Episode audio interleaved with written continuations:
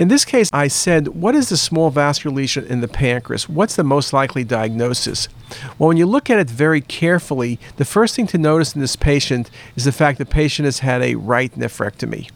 And so, although when I think about a small vascular tumor in the pancreas, I would almost always say neuroendocrine tumor, the key thing to note is once you see a nephrectomy, you got to be thinking about renal cell carcinoma. So, no, this is obviously not a normal pancreas.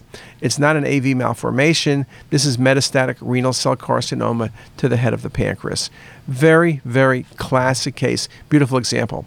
Also, I show you this case with arterial and venous phase imaging.